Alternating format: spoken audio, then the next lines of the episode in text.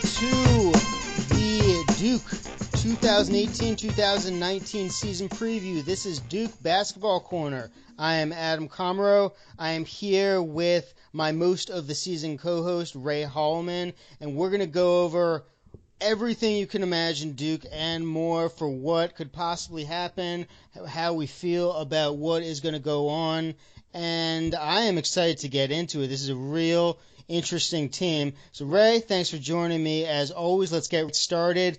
Just in 60 seconds, what are you most excited for about this Duke team? Cue the Cascada, because here comes Duke. Uh, you know, first of all, by the way, my day we played Rock Lobster and, and we liked it.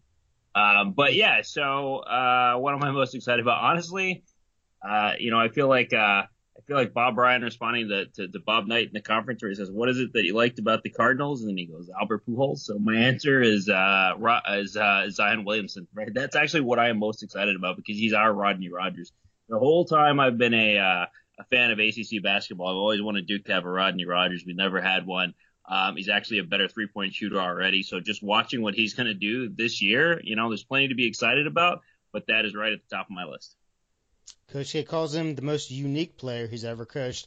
I would say, just in general with the team, the versatility of this team, I'm really excited about that. I think this might be the most versatile team they've had just in terms of, I mean, they're starting four guys you can basically put anywhere. And if Zion can play the five, they could actually have a death lineup. Communication with even back when they played in Canada, I remember after the final game, Bilas interviewed Zion and RJ, and they were talking about what was the most important thing communication, nonstop communication. And with the ESPN Plus that I sucked it up and actually bought, even though I said I wasn't, they they have these uh, short little documentary clips, and there's so much about the communication. I think that's been a problem in the past. They seem to really enjoy communicating with each other, which is huge, especially on defense. All right, 60 seconds. What are you most potentially worried about? I mean, it starts with defense, right? So let me give you some numbers here 1085, 118 1, 117 Lottery numbers. 122 4, 124 6. 1091, 133 4, I wish. Uh, I matched one number in um in uh, in uh, Powerball. By the way, you know what you win for matching one number? Not a dang thing. So uh, yeah. So but hey, I I can say I matched a number. Those numbers I just read out, those are the uh, offensive, uh, the defensive efficiencies that Duke gave up and the games that they lost to in the season. So this is what happens uh, to Duke, you know, over the you know course of most of the K area, the, the offense has been fine. The offense will be fine this year. The offense will be able to get buckets. But what, you know, do they struggle to do? Right? They struggle to defend. It just gets back to the very basic concept of, you know, defense. And the numbers that we're looking at there, you know, it really gets back to uh, Duke playing defense, not so much in the one and done era, in my opinion. It's in the pick and roll era. You know, when we see the advent uh, you know, of the of the pick and roll that's coming. yeah, you're, around. Abso- you're absolutely uh, right, and really, we will absolutely get into that in just one second. I mean, that's the first thing I have on the keys to the season. Let me let me just say the uh, what I'm most potentially worried about, and I do apologize for interrupting. Um, I would say one, a hybrid of 2014 2016. There's a lot of similar skill sets, not all. Um, I mean, so the 16 team shot better and this team might be a little more athletic. I, it, there, there's differences, but there's some interesting similarities. Some of it worrisome. I would say this team, like the legendary Aqua Song, they are mid-range heavy in a non-mid-range world. That is how a Barbie girl went, right? Um, and then, as you started to say, uh, team zoning them. I would say that is a worry of mine. So let's move on to a little more specific, a little more in depth. The starting fives. I'm going to have starting fives, which is kind of what I uh, am terming top fives, the biggest team keys to the season. So we're going to start out, and I will let you continue what you started to talk about defense. That is what I think we would both agree is the most vital aspect to this team. Yeah, so there's a couple of components to it. Um, you know, you got to talk about defensive rebounding and things, but I think it starts out top. You know, the Duke defense is designed to make it hard to initiate your offense. You want to you want to get in the way of that first entry pass. You know, and this goes back to the way that we used to play when, you know, we were younger men, still very young, I'd like to note. But, um, you know, when we were younger men, the way the offense would initiate, the point guard, you know, drives maybe to, you know, kicks it to the wing or drives to the free throw line, breaks down the defense, right? That's not so much we have anymore. So with the rise of pick and roll in college basketball, which really started about, uh, 2009, you've really seen uh, Duke struggle in one particular area, which is the turnover percentage. They're not doing a great job of turning teams over. So, um, prior to the rise of the pick and roll in the college game, you look back at a team like 2007. So that was Duke's youngest team since World War II. That's the year that Jon Scheyer is a freshman and, and Brian Zoubek and Gerald Henderson. So a lot of the guys, you know, that will eventually stick around and be the, you know, be, be key members of that 2010 title team. So that team, you know, as young as it was, struggling to figure out, um, you know, uh, defense was uh, 109th in the nation in turnover percentage. So you start Let's take a look uh, at uh, you know 2010 obviously went fairly well for Duke. 2011, 116th in the nation. 20, 2012, 247th this is turnover percentage. 2013, 146. And by the way, that was a really good defensive team. So you can't just say that was a young team that had defensive uh, you know deficiencies throughout. You know when Ryan Kelly was on that team, that was a top 10 defense uh, in the nation. And Ryan Kelly, of course, got hurt late that year, and they really missed him uh, as that great help side for. Uh, 156 in 2014. Uh, 205 even in the title year of 2015. 2016, 223. It just continues to go down. 2017, 253. 2018, uh, 247. So what we've seen is that Duke has been uh, unable, it been you know less skilled at creating turnovers, you know, which means longer possessions. So uh, and a lot of that goes back again just the basic way that you play defense. It's about denying that entry pass, uh, you know, denying that first pass to to kickstart the offense, you know, in this pick and roll era when you can just They'll come out, set a screen, um, you can switch around until you get the matchup you want. So it's really been a challenge for the Duke defense. So I think that's something that starts right there. You know, are they going to be better at generating turnovers? You know, and then are they going to be able to you know turn those into steals, you know, and then get out in the court because this will be an, an, exceptional team in the open. Yeah, I think you're absolutely right with generating turnovers. I think that will get the pace up. This team wants to play as fast as possible. That'll provide energy on offense. As you said, I mean the defense. To put it simply, just in the ACC from two, in the KenPom era from 2002 to 2011. In 2008, they were number three in, in defense. Every other year, they were one and two. Then all of a sudden, in 2012 hits and they're in the bottom half of the ACC every single year.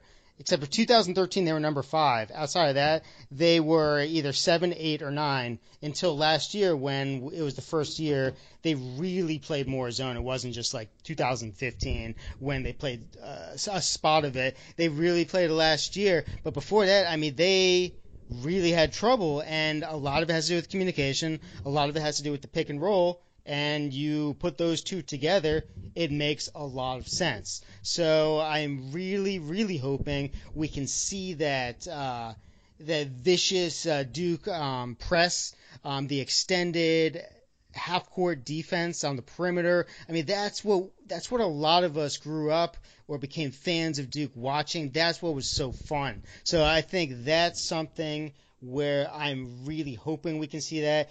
Uh, Coach K has made one comparison I think is a little bit strong. He compared Tre Jones to his point guards defense, such as Wojo, Steve Wojciechowski, uh, I was Tommy Amaker, Chris Duhon, guys like that. Let's let's uh let's just cut it back a little bit, I would say um, Derryck Thornton, tremendous on ball defender in 2016. If Tre can be 75% of what Derryck Thornton was, I would say that's really, really good.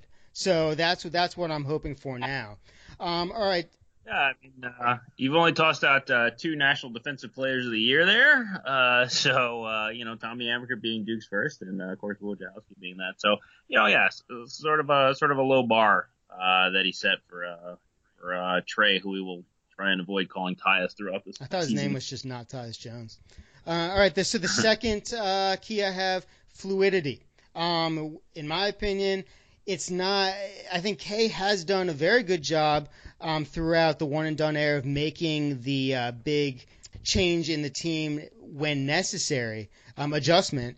But I think this team they're so versatile that I think it's just a matter of consistently finding ways to put them in the best position. And uh, so I would say be consistently creative. Don't just give them an offense with basic principles of motion. I would I would say really, really move them around, um, get get them cutting in different ways. This team is really good at off-ball movement. Uh, I, I would say they want to be coached. That's the way they play. It looks like it. Don't just put them in assigned roles. I think that was a problem last year where guys were. It seemed like they were almost put in a box at times. And well, yes, you could say that may have helped team success it seemed to to hurt it as well at other times. So I think the versatility with that, I'm hoping for more creativity. We've already seen glimpses of five out with Bolden, kind of four and a half out. So I, I would say just fluidity. Yeah, and I think that's actually going to be a strength of the team. I think this is actually going to be a pretty good passing team. I think there's some willing passers out there. You know, you and I talked about this in the preseason about what do we want to see, and I said, you know, can Zion Williamson pass? You know, what's it going to look like at this level? Because you put a guy like him uh, in the middle of that zone, if he can make a quick decision, excuse me, in the middle of the uh, uh, you know offensive set, uh, and then he's going to make the defense move if he can make a quick decision. You know, the most important thing in that role in that four, I think, uh, is just being able to make a quick decision with the ball, and uh, you know, particularly if you're if you're a gifted passer. And I've been really impressed with what I've seen out of him uh, thus far. You know, granted, there's always the caveats about level of competition, but I think he's been a very willing passer and a very creative passer. You know, the first game against, uh, first exhibition game against Virginia Union, a really nice pass to RJ Barrett. It was cutting to the rim. So there's two pieces of that. One is being a willing passer, and I think these guys are all going to be willing passers. And then the second piece is just, you know, not standing around. You talked about the Brandon Ingram team, you know, and that's what would happen with the Ingram team. It became what I always called the Jobu offense, you know, the I do it myself. You know, he would just pass it around the perimeter and it's almost it's actually maybe it's more even like a roller coaster. You would just go up, up, up, and then you know, you know, Ingram has the ball ISO on the wing, he's going. Allen has the ball ISO on the wing, he's going. Um, so uh, you know, the the guys need to cut. So when uh, you know, RJ or Cam Reddish or one of these guys is is taking the ball to the rack, then you have a you have a cutter coming there, and that's what this team is built for. So I think they're willing passers and they're built to slash. So I think that fluidity is going to be a strength of this. Yeah, it's shocking that just uh, not flashy, but really well developed assists from RJ Barrett and Zion Williamson was not on their highlight tapes because uh, they they are not flashy and those guys they're you, there's a lot of flash to their game, especially Zion, obviously, Mr. Mixtape sensation. Um, so then you get the specific basketball skills, perimeter shooting, free throw shooting, team rebounding. So basically just shooting anywhere from outside the paint. They are very proficient at mid range. Unfortunately, we are not in that world anymore. It still is useful, and especially when Duke starts playing teams that will zone them, because in my opinion, that will happen, especially in ACC. But for now, I think it's just a matter of proving their ability to at least keep the defense honest with perimeter shooting. We're still looking for who besides possibly O'Connell and Jack White with some spot up can RJ Barrett consistently hit? Can Cam Reddish consistently hit? Zion, can he hit enough? And RJ's worked with Drew Hanlen, very very good skills coach. Uh, Jayson Tatum, he's the one like that's how he became pretty famous. Him and Bradley Beal working with those two guys. Um, he's worked a lot with RJ Barrett. His shot. His form looks better, still not perfect, but I think that'll be interesting. Team rebounding. The first game in the exhibition against Virginia Union, not very good. They kind of they wa- they ball watched a lot on the rebound. Second game, against Ferris State, much better, as you said. Obviously, context dependent on level of competition, but still, it was just a matter of effort and getting in there. Um, I mean, it's the same thing as I don't care who it was against. When Duke's up 65 with 10 minutes left and Zion Williamson is diving on the floor, I mean, I can just imagine Coach K locking the team in a film room and just showing that on repeat for the next week, just because it doesn't matter when or how. It's that he, he did it, and that's what he wants to get across. No matter the situation, just give everything you have. So I think the team rebounding is that's just going to be effort. Yeah, I think uh, you know rebounding is obviously uh, going to be key um, on on the defensive side. I think there'll be a fairly good offensive rebounding team. You know, again, there's just athleticism there, and you know, it's just there's so much to um, to offensive rebounding that's just about timing and and and uh, you know anticipation of where it's going to be and sort of the elusiveness to get around the box out. And I think they'll have that you know with with the lineup. Um, you know, the question is, of course, on the other side, you know, are they going to be able to keep other teams off the glass? And then, you know, to your earlier point, um, you know, can you keep teams honest from the outside? Because you, you look back, even if they don't zone you, you think they're the way that you know, Carolina played Duke last year in the first game they played, you know, in the Dean Dome, and you know, Duke goes in there and and loses the game. And uh, Carolina just collapsed in the paint, you know, and they just said, you know, go ahead and go ahead and beat us, you know, be, do something else, you know, and and Duke couldn't couldn't do anything else, you know, and they couldn't keep them off the glass. So you don't even have to zone them, you just pack it in because you have all these slashers, you know, and if you have if you have enough guys standing close to the lane, it's really hard to slash when there's you know there's, four bodies that are just standing there waiting for you. So um, you know that's absolutely something that Duke's going to uh, going to have to, you know, be able to keep teams honest. And I think they can. You know, I think Alex O'Connell is, is a good shooter. I think Reddish will get there. Um, so we'll see how it works out, but um, that's definitely a key. You know, one other thing I would add to your list there um, is in Tre we trust, right? So just uh, one of the problems that you know I think Duke teams have had recently is even with the point guards that um, could uh, could run these teams. I don't know that they had that trust factor there with Mike Krzyzewski. I think that's a big thing. So you would see these constant adjustments. We saw it last year where Duval goes to the bench and Allen slides over. And you know, I never thought the best role for Grayson Allen was run the point. You know, he's just a little too um, he was a little too limited at the end of the last year to to run the point. You know, we saw that. Um, you know, late in the season, um, you know, and we saw that uh, again with the Derryck Thornton year, you know, where you had the Kennard and you had um, Grayson Allen. You just have a lot of inconsistency that your team couldn't quite develop an identity because the point guard didn't have the, the trust of uh, Mike Krzyzewski. And I think with this year, you know, maybe with the Tyus equity and just the fact that, you know, Tre Jones looks like a pretty good point guard that, you know, maybe we'll have that. So I think that's going to be a big key for this year is, is just having some stability, uh, at that position. And again, maybe not even specifically on the player, but just that relationship with Mike Krzyzewski and, and having the trust to, to let him be the captain out of yeah, I definitely am going to hit on that more when we get to Tre Jones. Um, specifically, I would say you hit on this a little uh, energy on the offensive end of the court. The stats are always going to be good just because they are so damn talented. Like the offensive stats are always going to be good with a team with this much talent. But it's a matter of keeping everyone moving, keeping everyone involved, as I said before, keeping the ball moving, not getting too ISO oriented, because that affects both ends. A lot of times, Coach K will say you're letting one end affect the other. If you're standing around watching another guy on offense, even if he scores, you might not be motivated to play defense. I'm not saying that's the right way to the right mentality. But these hmm. are 18, 17, 18 year old kids, uh, possibly 19. So yeah, stuff like that does come into play. Um, lineup chemistry we we had talked about that a little. Just trust in different guys. What can certain players add when we go through the lineup? We will talk more about what each player can. But I think again, it's the same thing as I was talking about fluidity. Just testing it out, seeing what works. I think that's going to be a lot of fun to watch and see who plays well together, where that chemistry is. Uh, absolutely, you know, figuring out what the identity of the team is, um, you know, and uh, and I think they'll be able to, to to figure that out fairly quickly because you have three really elite scorers. You know, you have three guys on this team that could very much be option one for almost every other team in college basketball. Um, so you, you have a good mix to start with. Uh, it seems like the personalities fit pretty well together. Um, you know, so far, um, you don't, it doesn't necessarily seem like you're going to have too many cooks in the kitchen. So, um, yeah, I think, uh, I think that chemistry is really going to come together for this team. And the nice thing too is the pieces fit on this team. So we need to talk a little bit about the fifth starter and how that comes together. But the pieces fit. You're not you're not trying to put a two guard in at a point. You know, you have a point guard. You're not trying to uh, you know, play a four to five. You know, if if fifth starter, you know, we talked to that. If we're if, if Duke is running Bolden out there, you're not trying to to make a a piece fit where it doesn't fit. So, you know, that also just helps with the chemistry when everybody knows their role and they can play their role. Um, and you have so much versatility, uh, one through four. There's so many interchangeable pieces on this roster, one through four. It's, you know, you're not going to wind up in a lot of situations where, you know, Zion Williamson is in foul trouble and there's not a, there's not a way to solve it. You know, Tyus Jones needs a breather and even if you don't go to Goldwire, you know, you have options you, that can slide over. Tyus Jones. That, that's, that's one.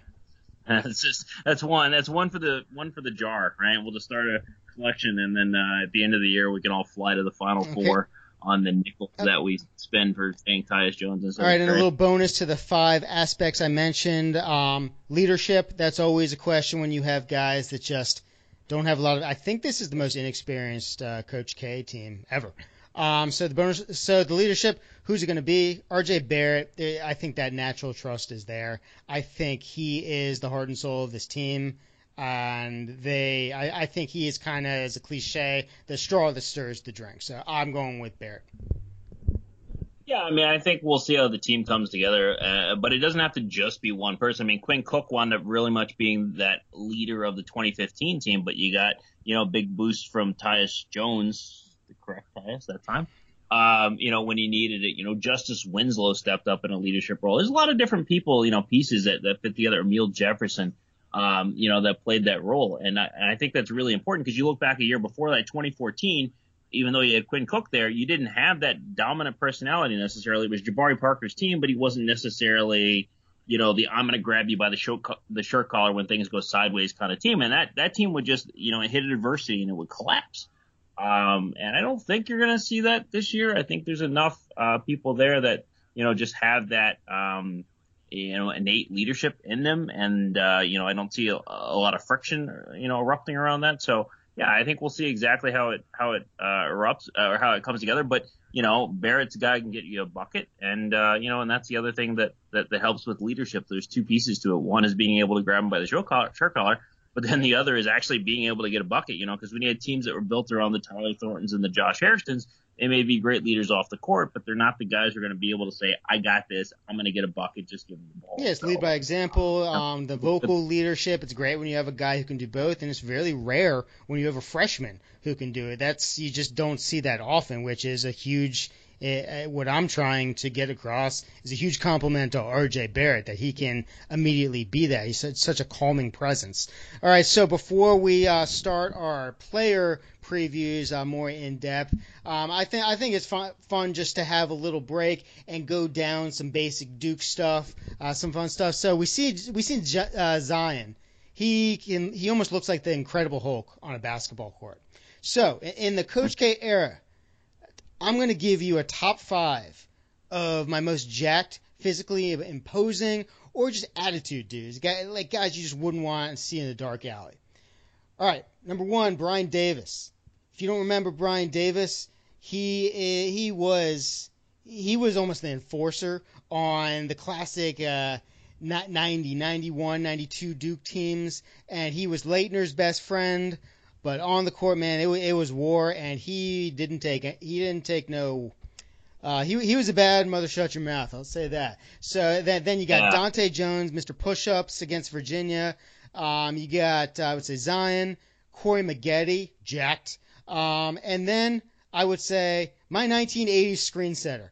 I have no idea what his name is. My goal is to never remember his name, but it, was. I found out. I discovered him a year ago. Every I, I, am the last person to discover him. Actually, no, probably most people don't. But um, I watched him on this 1980s. Duke was playing Carolina, and I remember the commentator was talking about him, just saying like he just loves to set screens and just basically just rail people. And like that was his entire role. And I'm like, this this is like my favorite guy. So I don't know what is his name again.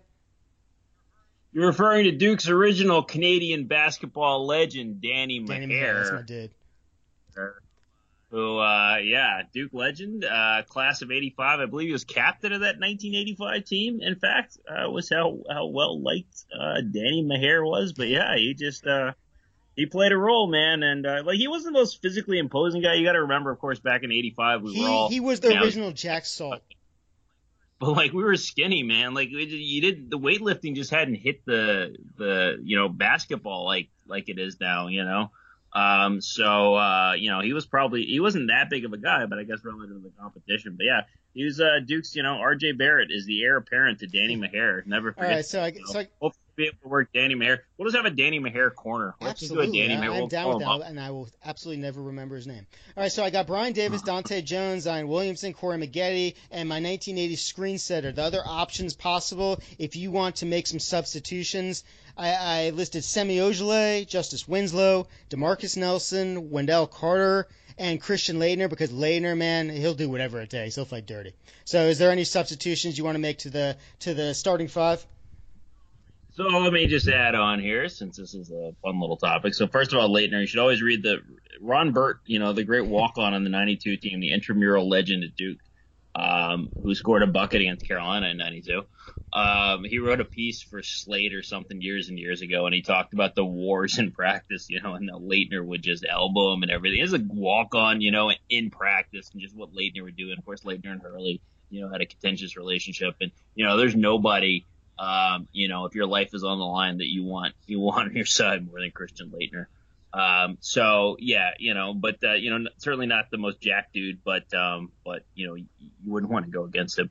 Uh, Brian Davis, anybody who doesn't remember him, all you need to do is watch his interview from the Fab Five documentary from uh, the ESPN I, 30 30.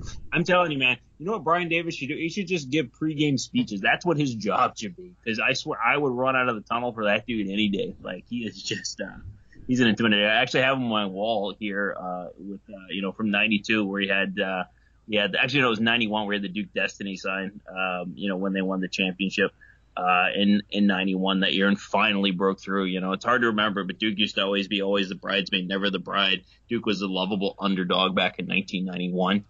Um, so Brian Davis absolutely makes your list. Dahntay Jones, you know, poor Nick Vander Laan, always remembered for is being the goofy white guy that got dunked on and then, you know, had push-ups done uh, uh, over top of his prone uh, body. Um, so absolutely on the list. You know, Zion, you said we talked about what's a player comp for Zion. I'm like, I don't know, Cam Newton, you know, like that's who he is. Like he's just such a freak, like to be that size. Uh, Corey Maggette, he was a freshman at Duke 99, my sophomore year, uh, at Duke. I remember the first time I ever saw this guy on campus. And it was just like, he, he would play pickup in East Campus, you know, in the Brodie gym. And, uh, you just saw him and you're like, man, I did not know people could look like that.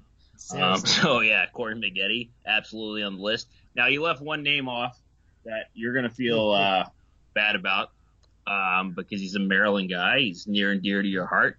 Uh, Nate James absolutely yeah. has to be on that list. You know, Nate James. Remember he had like the, the, the praying hands on this giant bicep. You know, it's like a smiley face on an M16 that gives or something. Me man, like, a good just... time to say I made a half court shot. Stu Vetter basketball camp. Nate James is my coach at uh, that summer mm-hmm. camp, and I will add that as much as possible to every single episode we do. So go ahead. Yeah. Which of his muscles coached you? The man was like, uh, you know, he's like, what what body percent body fat are you? He's like negative five. You know, he was nothing but muscle. So um, I think Nate absolutely has to be on there. And then you know who was even more intimidating than Nate was his uncle. You know, remember back in uh, 2000 uh, when Duke went to Maryland at the old Cole Fieldhouse back when you know, Maryland was still in the ACC and Maryland still played in Cole Fieldhouse and, and ACC was, you know, that's our classic ACC. Um, and the uh, fans there threw the water bottles and uh, and Nate James' uncle, who I believe was a drill sergeant, um, took umbrage to it. Man, I'm telling you, he he did not want to mess with the James clan, um, you know, and he was a Baltimore guy. So um, anyway, so Nate absolutely has to go on there. So that would be my one and by the way, let me just say, not, if this you know, is your first time listening to Ray, besides uh, working for the old AOL Fan House and Sports Illustrated, ed- editing for for them and writing, um, he he uh, worked for the Chronicle, the Duke newspaper, and he has some stories, and and we are going to do the first um, kind of segment of back in Ray's day a little bit later, but he's given just kind of a hint of some of these. Uh, little good time anecdotes. I'm just basic, guys' uncles and all kinds of stuff. And that is what I stuff that I would never know, but just re- it's really cool if uh, you're a Duke fan, just a little behind the scenes action. So let's start with the um, player previews. I'm going two at a time. Starting RJ Barrett, I, I would say trust. That's the number one thing with him. When he's on the court, there's so much trust and intelligence. I, I just feel comfortable when he's running the team. He's always going to come ready to play. He he's has tremendous body control and just the tempo that he plays at, the speed. I mean, it's it's really I guess lazy, um, too easy, but it's almost like James Harden light he doesn't have nearly the outside shot at this point that Harden has. Um, he's working with, as I said before, Drew Hanlen. Hopefully that comes together. But I, th- I think he has. He doesn't have that elite, elite, elite athleticism, which isn't to say he doesn't have great athleticism. It's just not upper echelon like Zion. But uh, he knows how to play. He's just a student of the game. So that's how I describe, and I think that's the best way to describe. Yeah, absolutely love his game. I mean, you, you can see why he's the number one player in his class. You know, there's there's not a lot of not a lot of question there. You know, he'll be an impact player from day one. Um, you know, I think he'll even be a more efficient player. You know, there's no one I've ever uh, had a crush on quite like Jason Tatum, but I think he'll probably be a little bit more efficient player. And part of that has to do with the supporting cast around him. But Um, I think he'll be that kind of uh, that kind of player for Duke. You know what I really like about him too is when he gets his he goes so far. He has this long stride, like he can just get by you. He puts his shoulder down and he's it's, by it's you. It's a Ginobili Harden Eurostep. Yeah. I mean, I mean, well, you know what I think of when I think of being a Duke guy? I think Grant Hill. Yeah. Like Grant used to just he get by you and he would bounce. Like he just float. There was like like gravity was different with Grant Hill. Like he didn't go all the way down or something, man. He would just like hit the balls of his feet and just two steps and he was just like it was almost like he was on a, a trampoline or something and nobody else was. You know, and he would just glide past you and be up at the rim, you know, before you knew it. And and that's kind of the thing with uh with RJ that I see, you know. So he's just so good at that. Um, so the question is going to be, you know, can he get the shot reliably uh, enough that uh, people will, you know, have to respect him? You know, can you know do sort of what you know James Harden has done, right? Um, or uh, you know, and then the second question is just going to be uh, defensively. You know, is he going to be sufficiently engaged? You know, when you watch some of the plays that he made in Canada, it's just you know, when you're a high school player, you can just coast a lot more. You don't have to be engaged off the ball as much because there just aren't as many guys that are going to hurt you it's just a slower pace of play. So, you know, is he going to be able to do that? Because sometimes he looked pretty good. You know, help side he looked good.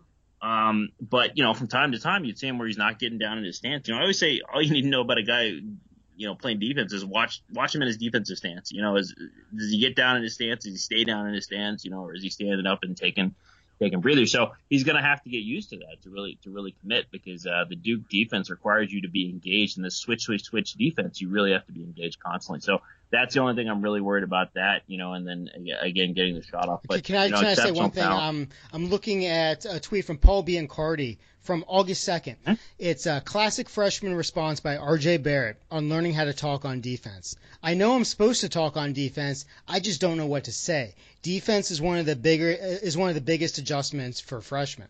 So um, Biancardi yeah. said RJ has a chance to be an elite defender. Uh, I think that might have been a tweet thing, but uh, I mean, yeah, he's he's learning. He's learning. Yeah, I mean, anybody he has a skill set, right? Anybody with that level of uh, basketball IQ and a decent uh, level of athleticism can be an elite defender. It's just, are you going to be engaged and are you kind of put in the work to do it. Um, particularly in Duke's defense, it is not easy for freshmen because you have to constantly be engaged off ball. You know, there really is no downtime.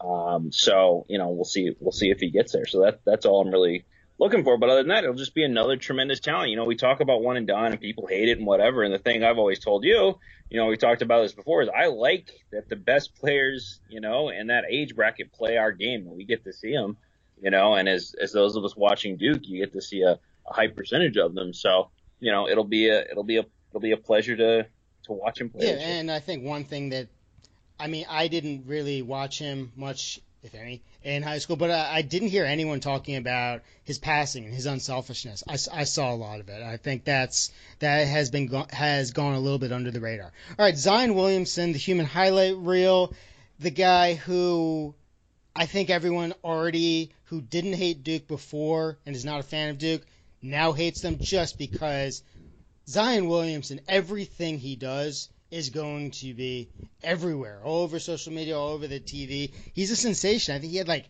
what a billion like followers on Instagram when he was when, before he was born, probably.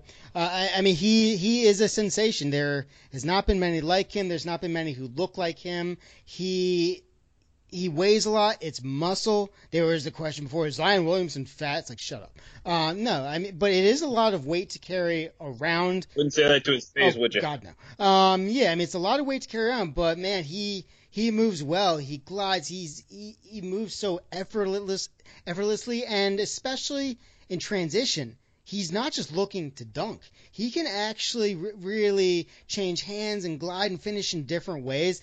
I think I was really impressed with just how creative he is. And I think he had a, like a couple threes his first exhibition game. Since then, I haven't seen him hit any. His shot is extremely flat, so I think that is going to be a work in progress. It could be trouble um, getting uh, teams to respect his outside shot. I think he, when teams zone Duke, a lot of it will be because of him. So he's going to have to be a willing passer. I think he is willing.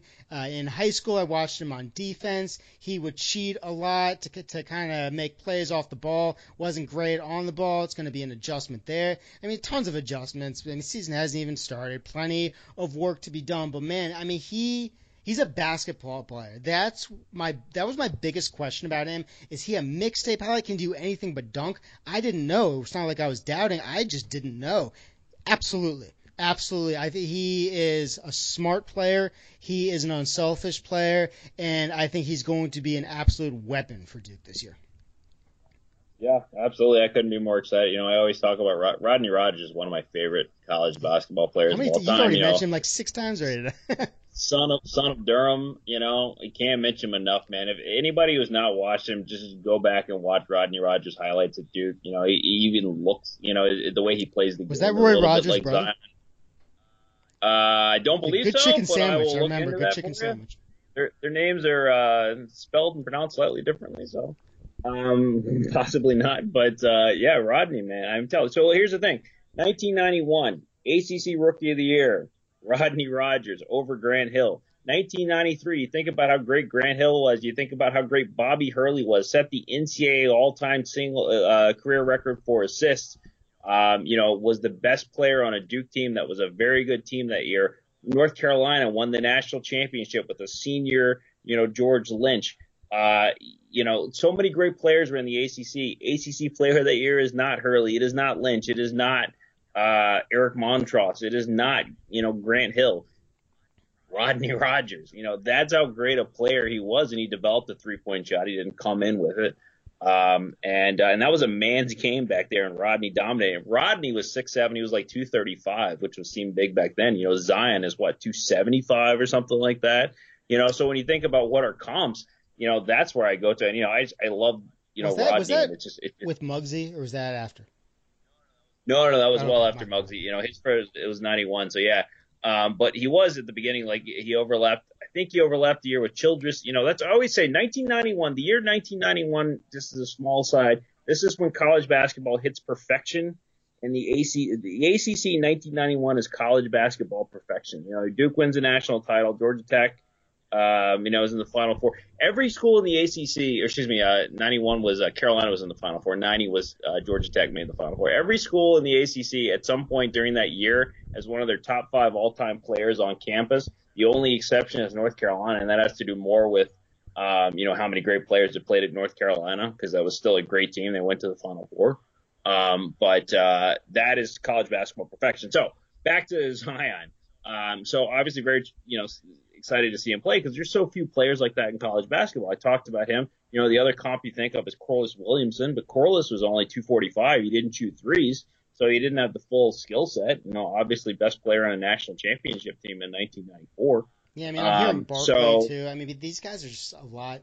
Yeah. But I just, you know, Barkley just wasn't even that. He wasn't that big at Auburn, you know, and it's just, it's a different, it's a way different era. It's just the sk- and the, but his footwork is so good. Like he had a play against, um, you know, Virginia Union where they fed the ball to him in the post, and he had his man posted up, and you know, a guy with that frame is going to be able to post up just about anybody.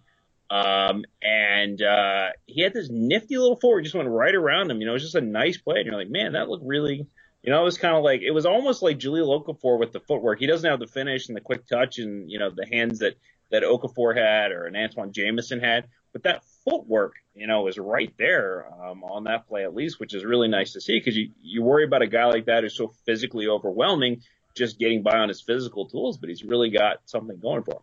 Now, the one thing that I'm worried about with him, he is going to set the ACC all-time single season record for being whistled for anticipated charges. You know, like when you're coming down and, and the ref blows the whistle before contact even happens, that's going to be Zion. He's going to have to worry about that. You know, people are going to see that freight train coming and, and that whistle is going to go, you know, right in the lip. So, um, you know, there's some things he's going to have to, he's going to have to figure out. Um, you know, to your point about his shot, his free throw is really flat, which is unusual. Like, I mean, especially for guys only six, seven, you know, you see that a lot with the, with the seven footers and the taller guys. So, that's something he's going to have to work on. Um, he needs to be a consistent threat from that free throw line, but I think he is such a good passer that, that, you know, he'll be able to get by just by moving the ball. So, but um, yeah, he's a unique, unique talent. I think you know, to me, again, that that's going to be the highlight of my season. You know, as great as the basketball science of R.J. Barrett is, um, I'm just interested to see what this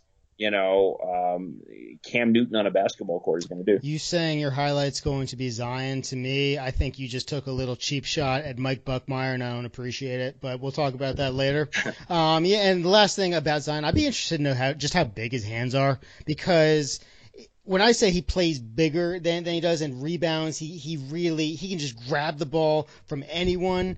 Um, I mean, bigger than you are. I mean, it's not a matter of size. He he plays like taller than he is, which is one of the reasons, as we'll discuss later, where he might be able to play some minutes at the five. But I mean, yeah, he has really really strong hands and is physical inside, and he will just rip the ball away from anyone. If he wants the ball, there's a, there's a good chance he's going to get it. It's almost like Adrian Peterson in there. All right, so um, before we move on to the next two, let's take a little break for a debate how should one and done teams, you can, we can even say this Duke team, be defined and judged? Because with in 2015, Quinn Cook he he brought about the slogan uh, "We're banner hunting." Said now it's all about the like sights on six, all that stuff, all the all the good little cliches. Um, so should this team and just one one and done teams in general? I mean, they've had some trouble winning uh, postseason titles, tournaments, whatever. Um, with ACC, the uh, regular season, they haven't won since 2010. Uh, tournament, they haven't won since 2000. Well, they won in 2017, and I think in 2012 also. 2012 wasn't really one and done. Kyrie was out too much. But 2017, that was the four games in four days. And then the NCAA tournament, obviously 2015. But they haven't brought down too many. But I mean, they've still been they've been great teams. So do we consider them failures because they haven't? How do we judge this team? It's just is it improvement throughout the year? Do we stop judging, hope for the best, evaluate realistically, and enjoy? As long as Duke beats UNC, do we consider that um, a win? Or based on this season, it's just as long as Duke doesn't lose to Georgia Tech, then everything's okay. So I mean, look, let's be honest with Duke basketball. Um, you're judged by the banners you hang in Cameron. So the banners that hang in Cameron now. So it didn't used to be this way. In the old days, Duke had ACC championship banners in there. Um, they had, uh, you know, uh, the tournament, ACC tournament things. You go into Cameron now, you know, it's Final Fours, it's you know, uh, it's it's uh, retired jerseys, right? Uh, you know, all that other stuff that used to hang in there is now out in the walkway outside. So, what are you judging a Duke team by? It's it's it's like um, Quinn Cook said that year. You know, where's my banner? What do I have here? You know, you'll hear Mike Krzyzewski say that, and you know, you heard it all the time that year with Quinn Cook. You know, he's such a great leader, and he bought into this philosophy of you know, when I come back to Cameron, what do I show them that I did, you know, in the stadium? So, you know, that makes it about Final Four banners, you know. So that's always going to be how a Duke team is judged. I don't think at this point you can have a Duke team do something less than the Final Four and, you know, people consider it a success. No, that's not entirely fair, right? This tournament's random. You know, I said last year's team, I mean, last year was a really good team. Um, you know, and I said at the end of the year, you know, you can be disappointed for these guys, but you can't be disappointed in them because you came within a ball rolling out of the rim, you know, like Grayson Allen shot, which maybe or maybe not Grayson Allen should have been taking. Um, but uh, that's how close you came to going to a Final Four and leaving an actual, you know, a, a long-lasting mark on the program. So, I mean, that's always how it's going to be judged. But you know, you go into the season and you have goals, and you, every team does. You want to win your preseason tournament. You want to win the ACC regular season. You want to beat Carolina twice, maybe three times if possible. Uh, you want to win the ACC tournament, make the Final Four, and win the national title. So every year you go in with those sets of goals.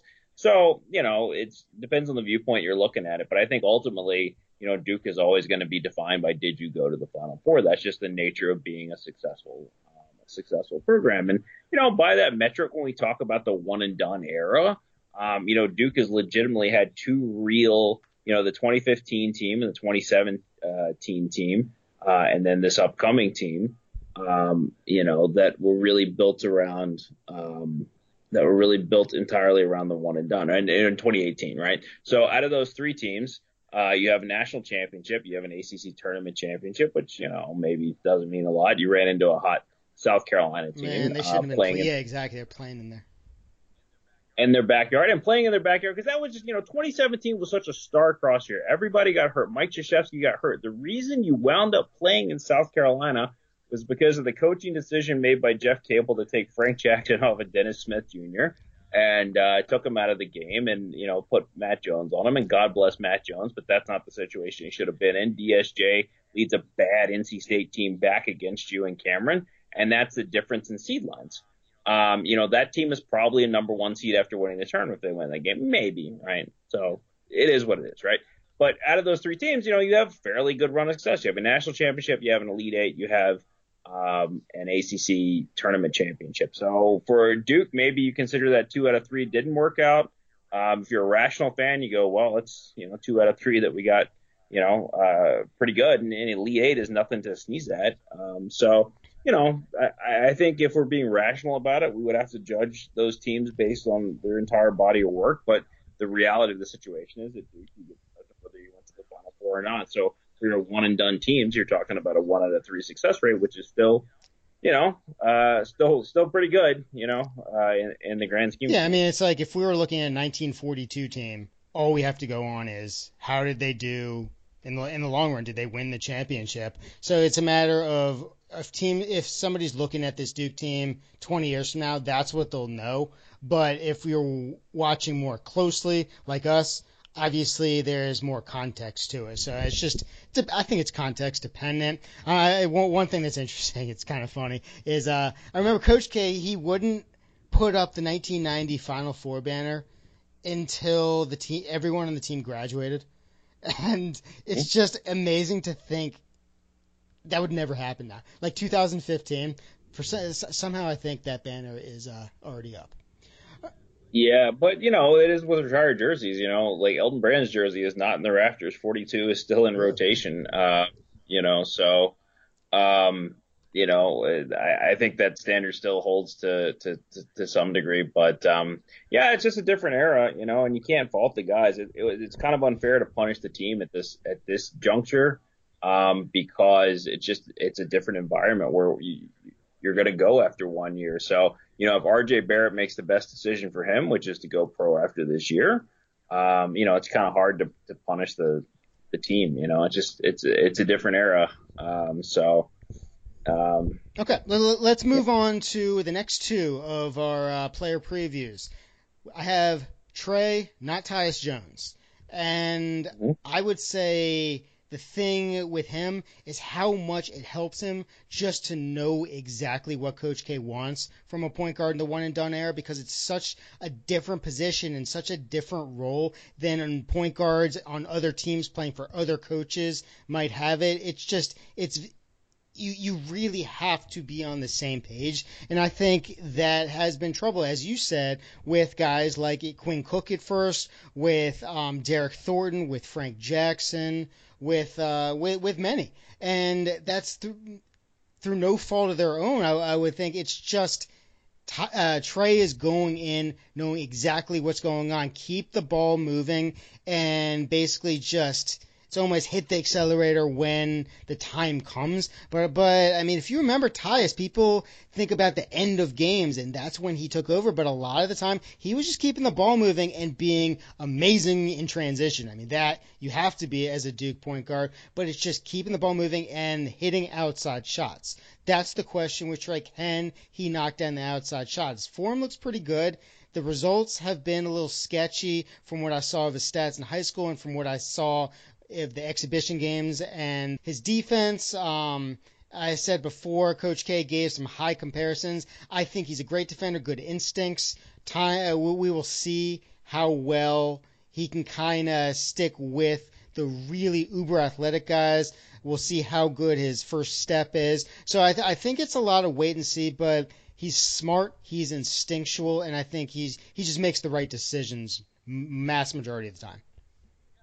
Yeah, and I think he's going to have that trust. I think it goes back to the Tyus equity, you know, from from being around the family. Um, you know, so you won't have uh, so much changeover at that position. Um, but you know, he is excellent in transition. That's going to be great with this team. I think he's going to be a guy that's kind of like uh, I'm going to throw out another Carolina player reference. Uh, I don't know why I've had so many of those tonight, but um, Ed Cota, man. So Ed Cota you know, you used to look up and that guy had 12 assists and you're like, wow, what did that happen? And a lot of what happened was the break was so good on that team because he was a point guard who could find the man, uh, the open man, and he had so many uh, guys who could run the floor and uh, just get to the rim. Um, you know, that was the Vince Carter, of course, the Antawn Jamisons, you know, Joe Forte, um, his senior year.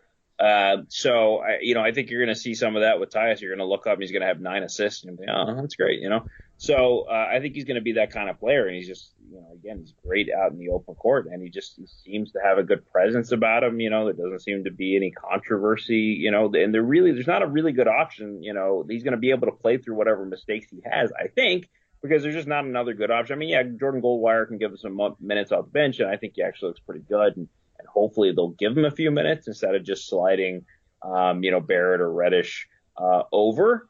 Um, but uh, I think he's going to be able to play through his mistakes. So I, I think it'll be a, I think it'll be a nice season for him. I'm sure at some point um, he will he will have that learning curve. You know, even Tyus. You know, there was a point uh, before that Virginia game in Tyus's career where there were certain you know um, fans of you know various levels of intellect who you know wanted to bench Tyus. You know, they were tired of seeing Tyus play. So um, you know, we sort of forget how these things go. There's always tough spots in the season. Uh, there's always going to be a couple of games where things don't go well. So, but I think he's going to have the ability to play through that. I don't think there's going to be as quick of a, a leash as there was with, um, you know, Duval going back to the bench or, you know, with Derryck Thornton. So, you know, I think it's going to work out, uh, I think it's going to work out well for Duke, and I think it'll be the best transition team that, that Duke has, has fielded it's in quite a while. interesting, real quick, because uh, Kentucky's got this guy Immanuel Quickley. He is like a velociraptor on defense, and he is he. Uh, Tre better be ready. All right, so. I know, we don't have a Kentucky preview on here, but just you know the, the one thing about that, you know, I, I'm not a big guy. I, I'm not a big guy. I'm no Danny Meagher. I'm not a big man. I'm not the type who uh, worries too much about the freshman thing, the youth thing. But the one place I do worry about it is very early in the year. Um, you know, I always think it's sort of like, you know, the, the superhero figuring out what his powers are, you know, early in the year and you're to, you're to fall down and things like that. You know, we saw it last year in that Michigan State game where even though Duke won the game, they really struggled in transition defense to keep up. Um, you know, you're, you're just not used to that pace of play. And then to hop right in with a guy like Reid Travis and, you know, some of the, you know, Washington, PJ Washington and some of the, some of the experienced players that, you know, Kentucky has, uh, is, is a little bit of a, is a little bit of a concern there, you know. And you think even like Grayson Allen, you remember his sophomore year where he played Kentucky and uh, he just struggled because he kept driving right into the paint. He kept going, you know, right, wouldn't go left. And, you know, that was more like a freshman year for him because he played so few minutes, um, you know, the previous year. So that is the one place that uh, it does worry me a little bit. And uh, yeah, we're going to see very quickly. You know, if Tyus and the freshmen come out of that game performing well, then I think it'll be a great, um, you know, a great bellwether for yeah, the season. Kentucky has some monsters in the front court, and uh, again, context dependent. But I did like the fact that I think Tre had nine rebounds against Ferris State. Um, so uh, I, I mean, it's against Ferris State, but whatever. It, it was nice to see team yeah. rebounding. All right, so moving on, uh, Cam Reddish. You got uh, North Carolina. You got Cam Newton. You got Cameron Indoor Stadium. Now you got Cam Reddish. So I think he's kind of going to be a Dr. Jekyll and Mr. Hyde. He's going to look amazing at times. Then other times you're going to wonder what what is he doing. I think it's just about developing consistency with him. He has all the talent in the world. He can get anywhere he wants to on the court on offense. Smart player, has as much ability as anyone. Just putting it together. I think he has the most well-rounded game possibly of anyone. But I, I think it's the the motor. There's there's questions. I he admits it himself. This isn't just a random statement. Um, he says, I need to bring it all the time. I, I think there's going to be times when people unfairly watch him because of how he says that just the way he looks. It almost seems like sometimes he, it seems like he doesn't care on the court, but it's just the way he looks. So I think we have to worry about or watch out for being a body language, facial expression expert. But Cam Reddish is the X factor for me. He is going to be the guy who can really uh, turn Duke from being a competitive team into a great team. Defense is where I have a lot of questions because uh, they played a basic 2 3 in high school. And yeah, I mean, just in terms of being active and being engaged, there are some issues. So he has to really bring that all the time because there are questions about his defense. So I think if he can bring it on the defense, it'll translate over to the offense. And I think his teammates need to help him out because his talent you can't teach.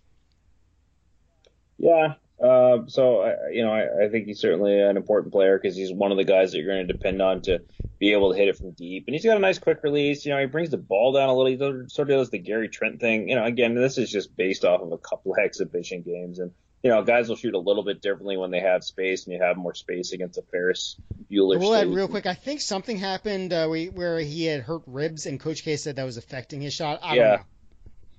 Yeah, I mean it could be, you know, but that taking it down thing is something that you know, like Gary Trent did that a little bit Matt last Jones. year. You just, you, uh, yeah, right. Matt Jones is a classic example, right? So Matt Jones could never get a shot off and and you know contested. Um, but you know, if you leave them open, and Matt Jones is a great reminder. If your mechanics are repeatable, you can hit shots. You know, I always get, you know, I think some of us really get into shot mechanics and, and looking like the textbook sort of thing. Um, but it's just a great reminder that if you can repeat your mechanics, you know, you can be Larry Bird. Wes, know, Wes Miller, be, UNC. It's like ugly looking, like yeah, but it'll it'll go in, you know.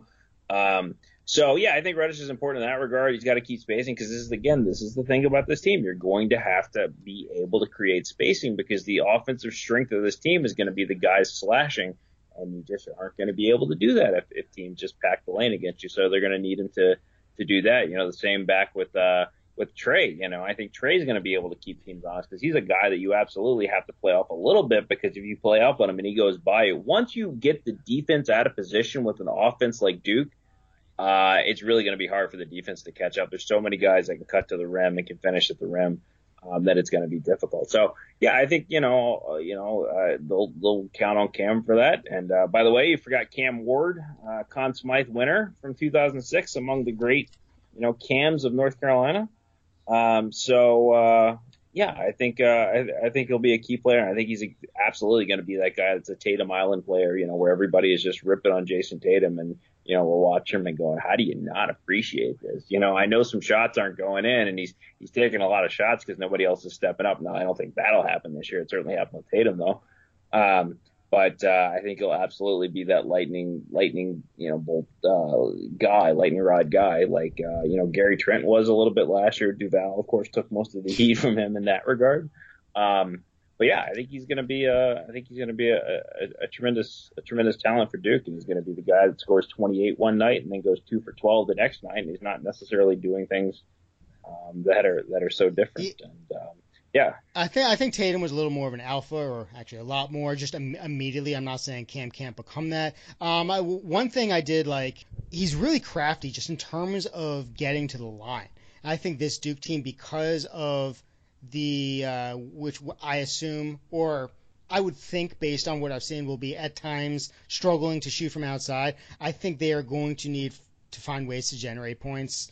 Um, and getting to the line is a great way. And Cam, he it, it, he's almost sneaky good at drawing fouls, and that's a skill that's a definite skill. That that's something where as aggressive as a guy like Trevon Duval was last season, he tended to avoid contact at the rim, and whether or not that had somewhat to do with some poor free throw shooting, I don't know. But Cam, he he goes strong to the rim, and the more he's, time he spends at the line, the better. So I really like that.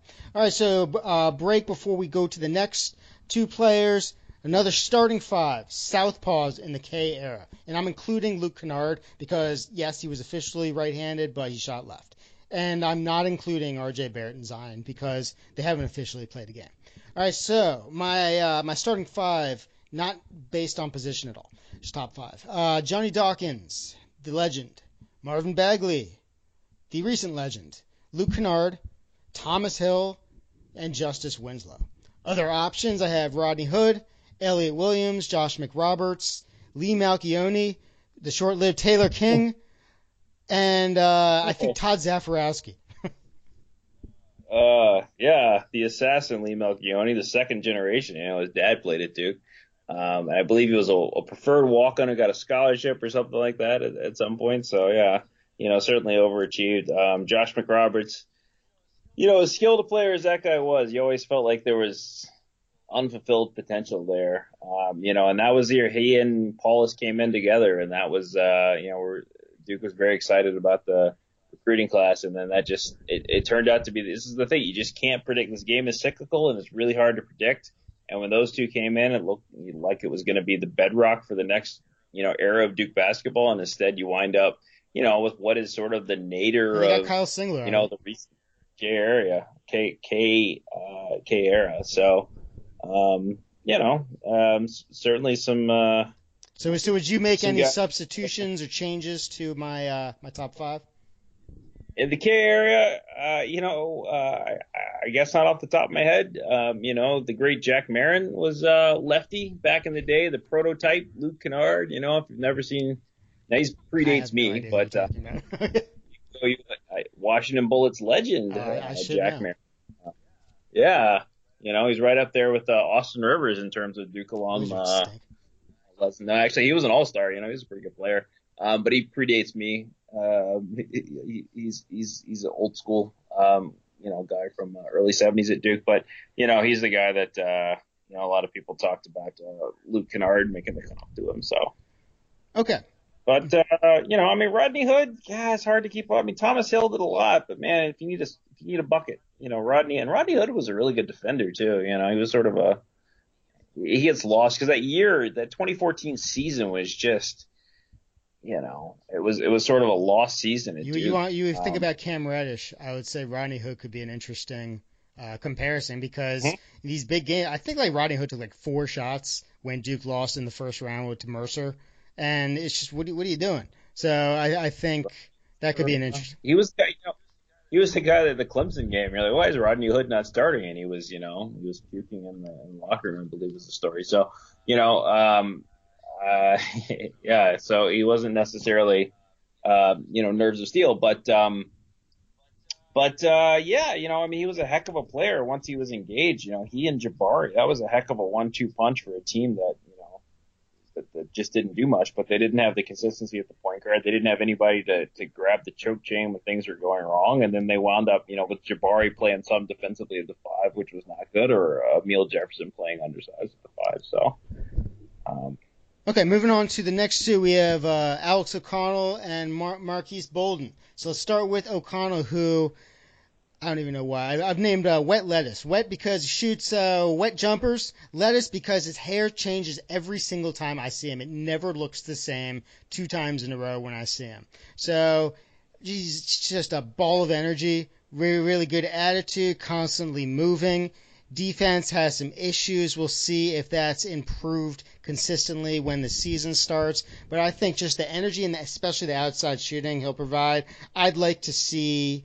Um, K really makes some effort to set up plays to get him the ball, and that's what what I said about kind of in early on where it seems there's basic principles of the offense, but too often there's really not many sets so I would like to see some design to get him the ball. You don't want to have a guy like that just kind of standing around because he, he provides so much. The energy, it's infectious. So I think O'Connell with the outside shooting, with on, on the break, he's a great passer, keeps the ball moving. Um, I, I I think he could have a big role, maybe even like a uh, Vinnie Johnson microwave off the bench. Yeah, so uh, you know, two things about O'Connell. I don't think you ever have to worry about him standing around. Um, you know, he's really good moving without the ball. Um, second thing, I don't think we're gonna make wet lettuce happen. So oh, you know, as your friend, I might, I'm gonna, I'm gonna talk you back off the ledge with that one. Um, just put that little more time in the shop, uh, see what you come up with. But yeah, no, I like O'Connell. I think they got to find minutes for him. I don't know if they have to find plays for him necessarily because he tends to make plays. You get the ball in his hands. You talk about the ball watch the ball hit his hands and how quickly it gets in and out. It never ever stops on Alex O'Connell. This was true last year. You know, it's true uh, what we've seen of him. You know, the, the few minutes he played in in uh, in uh, Canada before he got the you know the Danny Meagher treatment, I guess, uh, and uh, and you know it, it had the eye injury or uh, um, I forget exactly what it was. Uh, but uh, you know, you, you, saw that in the exhibition games. The ball just moves. It hits his hands and it moves. Um, he has really good court vision. You know, a lot of people talk about his three point shooting. That's great. You know, last year he's 22 for 45, so you know he's almost 50%. So he's your best shooter coming back. The stroke looks like the kind of stroke. I mean, you're probably not going to shoot 48, 49%, but it looks every bit the 42, 43%, you know, kind of stroke that you could expect.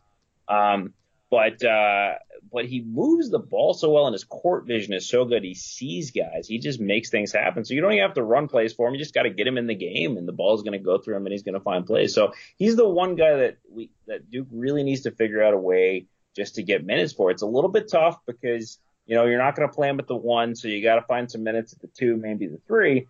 Um, and you obviously have RJ Barrett that you want to take every minute that he can eat. And, you know, Reddish, you want to give him every minute that, that, that he can handle. So, um, you know, you're going to have to figure out where he can play, but I think he's going to be a real, uh, important factor for Duke. And he could absolutely be that guy. You talk about Vinnie Johnson, but, you know, Krzyzewski loves those guys that he can take in off the bench and just say, go get it and let that energy be an example. So, you know, I think he's going to be a much more important player than, um, than you know than he's being counted on going into the season. All right, so next we have Marques Bolden. I think Bolden, while Cam Reddish is going to be very uh, hot and cold for some.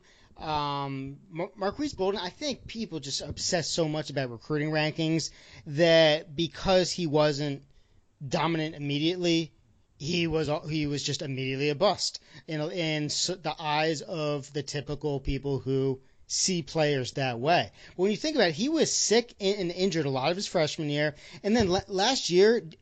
I don't know who wanted him to start over Wendell Carter and Marvin Bagley. That's a tough ask. So I think he did a fantastic job in the role he was given, and especially considering a zone, he is not built for that role. So I think it'll be interesting to see. I really hope Duke doesn't play much zone this year or isn't forced to play because that doesn't suit his style. But with more man, I, I think he could really provide a, a, lift on defense for Duke and provide that rim protector so Zion can kind of uh, can can hunt shots from uh, the weak side, which he's so good at, and help out there and and gang rebound. He got a lot of crap. He he wasn't really strong with the ball. I think he was still learning what to do in the system with the kind of when he's on the court four and a half out instead of five out when Javin DeLaurier, who we'll talk about um, later, um, is on. So th- he wasn't quite sure what to do if he's getting the ball on the elbow and everyone's just standing there because there's no design set play for them to do. He he, he was kind of just lost. That is understandable. Not being strong going up with the ball, he's got he's got to be better with that. And uh, the final game against uh, Virginia, wait, was it uh, the final game against Ferris State? Man, he had some great stretches, especially just offense, defense, offense, defense. First four possessions after the at the start of the second half, best I've seen him at Duke. I mean, if he can bring that, even if it's for 20 minutes, splitting with Javin, um, I think he will be such a huge factor. And I think he's already made most forget about Canada. And remember that he he was uh, he was I think he finished second um, on Duke in win shares and conference play. When he was in, he made a positive impact for Duke. And uh, yeah, so I, I, I think I am hoping for the best. Kay was saying he could have a great season before it started, and he wasn't ripping him after the Canada games, just saying he's got to be better. And you know what? He was. So I, I'm really excited to see what he can bring. Hopefully, consistency this season. Yep, I'm a big Marques Bolden fan. I think he's got to be the starting five. I uh, I don't think you can. Uh, I don't think you can be as successful playing uh, DeLaurier there. But I think so. The challenges with him, yeah, he gets a knock for the you know not looking involved. But I think that's just um, armchair psychology at its worst. Um, so the things he needs to work on, yeah, he has to be strong with the ball. Uh, so he needs to use his base more, right? These are all correctable things. You know, you go from the base up. It's not just the top up. You know, we've seen Duke players do that. They've you know grown out of it um, they've become better. So that's completely coachable, and uh, we've seen him do that in spurts last year. So it's just a matter of putting it together. And this is again, this is not unusual. Big men take time to develop. It's just the way, uh, especially your traditional, you know, back to the basket kind of big men. Most are not offensively gifted like Jahlil Okafor. They're you know, it just takes a longer time for these guys to develop. So three years is a perfectly normal development curve. I mean, what were people saying about Brian Zoubek? That, that he know, makes great cream puffs. February, as uh, makes that? great cream puffs. No one's saying that because oh, I thought that's what everyone was saying. My, my, fault. No, no, Dream Puffs uh, closed unfortunately. Uh, a few. Oh, uh, I, I, don't even know if it made it here. So you know, we'll we'll, we'll pour some uh, uh, filling out for for uh, for Big Z. But you know, it just it takes longer, and you know, and injuries and whatever. But that's it's just the this is we we get so impatient in this one and done era that big men take longer to develop. So the base thing, he'll I think he'll take care of that. Second thing is just the speed at which he makes decisions. He'll catch the ball and wait a little bit too long, and then you have the guards collapsing down, and everybody's got their hands in there, and then all of a sudden it's a problem. Um, so we saw some of that last year when he played, you know, toward the end of the year. He was really starting to figure that out. So I think, you know, as we go through this year, he'll move from a guy who's figuring that out in spurts to a guy who figures that out consistently. Consistently. Um, to your point about rim protection, this is the biggest reason he needs to play. Like last year, he had a 7.5% block percentage, which is right up there with Wendell Carter a 7.61. Um, he is exactly the kind of guy who can anchor the back of that defense, and you absolutely need it in this pick and roll era and the way that Duke plays defense because somebody is going to get beat. If you're just switching five, if you're switching all five, it's really going to be uh, a challenge and someone gets beat, the defense starts collapsing, and then all of a sudden it's just a game of dominoes until it all falls over and there's nothing left there. So, uh, yeah, I think he absolutely uh, has to be uh, the guy there. Now, I will actually say, talking about body language with him, one of the things I always liked about Marques Bolden, it's always made me think that he is eminently coachable. Is if you watch him run back in transition, or even if he's coming off, um, if he comes out and ices a screen, he's going back to his position. When he retreats, he does so with his hands up in the air, just like you're taught, you know, when you go to Stu Vetter's uh, camp and Nate James is, uh, you know, flexing his biceps next to you and, you know, whatever, whatever it is that, that happened at your Nate James and Stu Vetter camp. Um, they teach you to run back with your hands up in the passing lane. Now, the downside is you look goofier than hell doing it, but it is a very effective way to play basketball. When you watch, you know, Bolden out in transition, when he's running back, his hands are up. So anybody who's willing to look that goofy on national television is a coachable basketball player. So I don't, uh, I don't worry about him. And I think he's going to be an asset for Duke. I think he's going to play the majority. I hope he's going to play the majority of the minutes. I shouldn't say I think because, you know, Krzyzewski loves his five interchangeable, you know, position idea. Um, but I think he needs to be the anchor of the back line of that defense. And I think, uh, I think the offense will come, um, at least enough to be credible. Um, and, uh, and, and that's the route that, you know, Duke needs to go. As we talk about the fifth starter, we can, you know, carry that conversation on. I mean, the crazy thing was, I was saying four and a half, uh, out when he's in. And then he took a three pointer in the first half against Ferris State. I'm like, what's going on? I actually tweeted, drink uh, Bolden shot a three pointer drink. And then in the second half, he shot another and he made it. And I tweeted like, Bolden made a three pointer drink heavily. And uh, uh, I, we are at such a crazy point in basketball where it's just everyone can shoot and everyone that's what they're taught to do. It's it's just wild to me. I mean, Bolden is the last person in the world I could have imagined taking a shot, no matter what kind of basketball three point revolution is there. I did not expect that. If he can shoot, I mean, it, it yeah, it'll open up the lanes and I mean that would be amazing. I'm not expecting it, but man, that that would be uh, an interesting and nice surprise. This is the era of basketball that we live in, where everybody thinks they're uh, Steph Curry and Marshall Plumlee, you know, real sharpshooters like that. So, uh, you know, we'll see. You know, Marshall Plumlee, of course, graduated as Duke's all-time percentage leader in three pointers, going one for one uh, in that uh, in that memorable game. So I think, I think it was uh, Marshall uh, yeah. Redick. So I think this is about the time we're going to have our first segment of Back in Ray's Day. Yes, back when things were better and we played Rock Lobster all the time in Cameron. And uh, yes, uh, the, the golden era, as I like to refer to it. Did you know Adam, that Duke once played the Soviet national team in Cameron Indoor Stadium? I did not. They did. So this is what used to happen back in the day. They actually also played the Italian team once. Um, they played the Australian team when I was in college there, and the Australian team was uh, sponsored by a potato chip company, so they were called the uh, Australian Smith Boomers or something like that. Um, so that team had Andrew Gaze, the uh, yeah. you know the uh, Seton Hall star who had beat Duke in 1989 when Duke went to the Final Four and they lost to Seton Hall. Um, he was, of course, the star of that team, the PJ Carlesimo team that went on to lose to uh, Michigan in the national championship game. Um, so he came back and played, but this is what used to happen. So yeah, in uh, 1991, so this was the legendary 1992 uh, Duke basketball team, which went wire to wire number one, uh, and uh, you know beat Kentucky in that great elite Elite Eight game, beat Indiana in the Final Four, went on to beat the Fab Five. Uh, in the national championship year. That they started that year by playing the Soviet national team. Somewhere, I don't know where it is, I have a shirt from that game that has Mikhail Gorbachev uh, on the back of it. Um, I wish I could find it.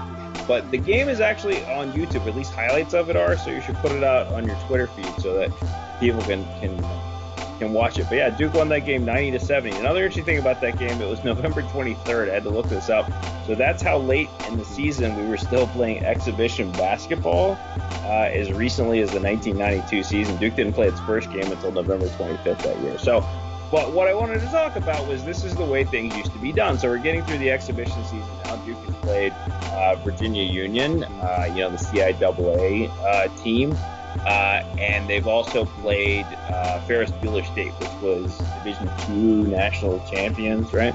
So the way that college basketball preseason works now is you have to play a four-year school, which is either NCAA or I think you can play an NAIA school if you want to as well, but it has to be a four-year school. In the olden days, it wasn't that way. So the preseason was always interesting to see who would come back and play.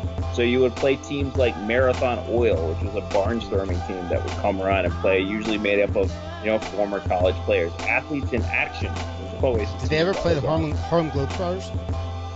Duke did not play the Harlem Globetrotters to my knowledge, and I had a trouble finding this. I was actually going back trying to find newspaper articles. I remember these games going to them you know, as an undergrad at Duke, I remember Marathon Oil, um, you know, and then you would play CBA teams. So the CBA used to be a thing before uh, Isiah Thomas took over, right? You would play the Yakima Sun Kings um, would be in your building.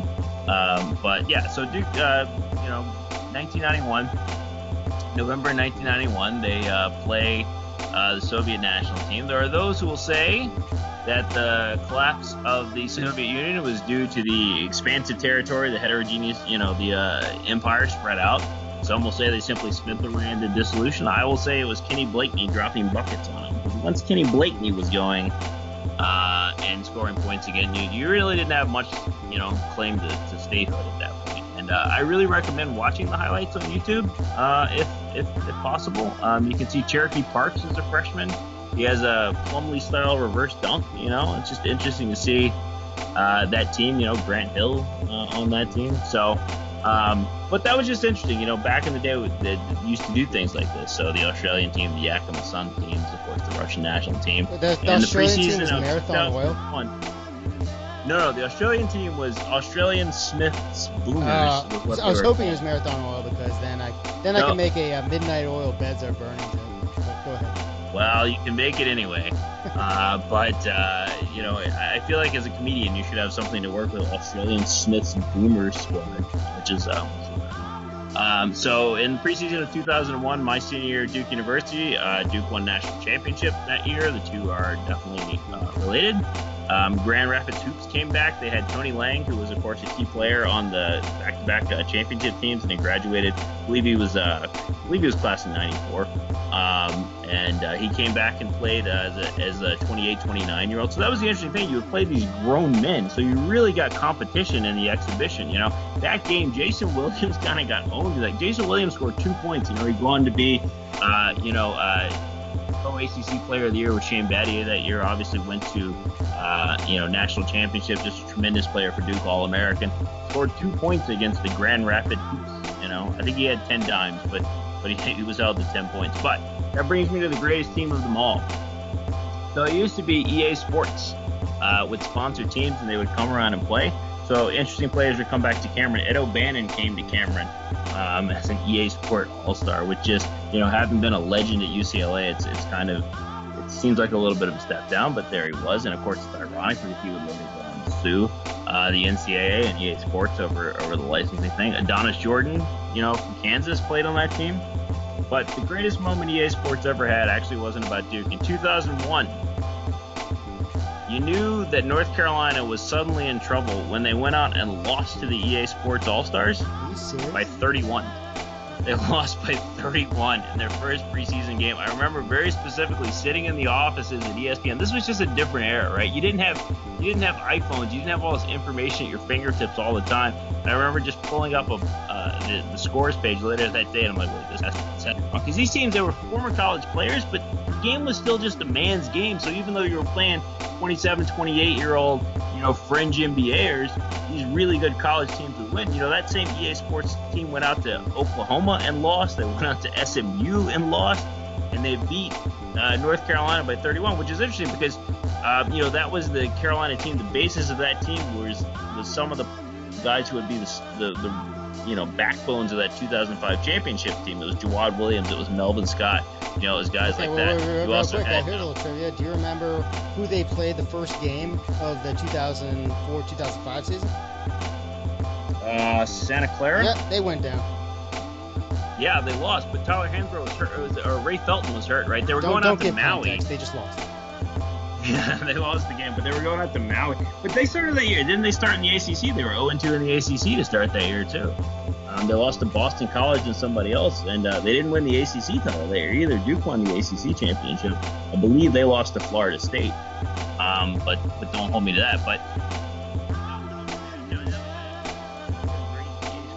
All-Star team. I was looking up who was on that roster. The only names I recognized were as follows: Kenyan Weaks, who had played at Florida, and he was on the team the year before that had beaten Duke, and uh, Chris Johnson, who was a role player on the uh, UCLA teams. Um, you know, with the O'Bannon brothers and George Zidek and um, you know Tyus Edney and, and, and those guys. So um, anyway, so back in my day, uh, we used to play interesting teams in the preseason that were comprised of uh, you know, actual former college players. And, uh, you know, you would still go out and you would win, and you'd win by 20, you'd win by 30, whatever it was.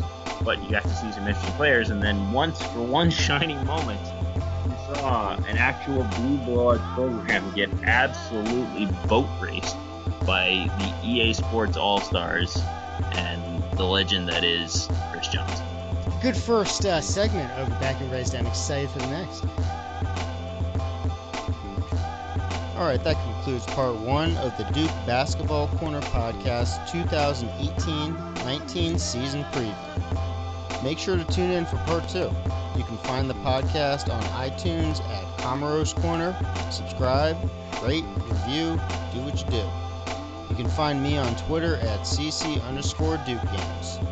Appreciate you listening, and I will be talking to you soon.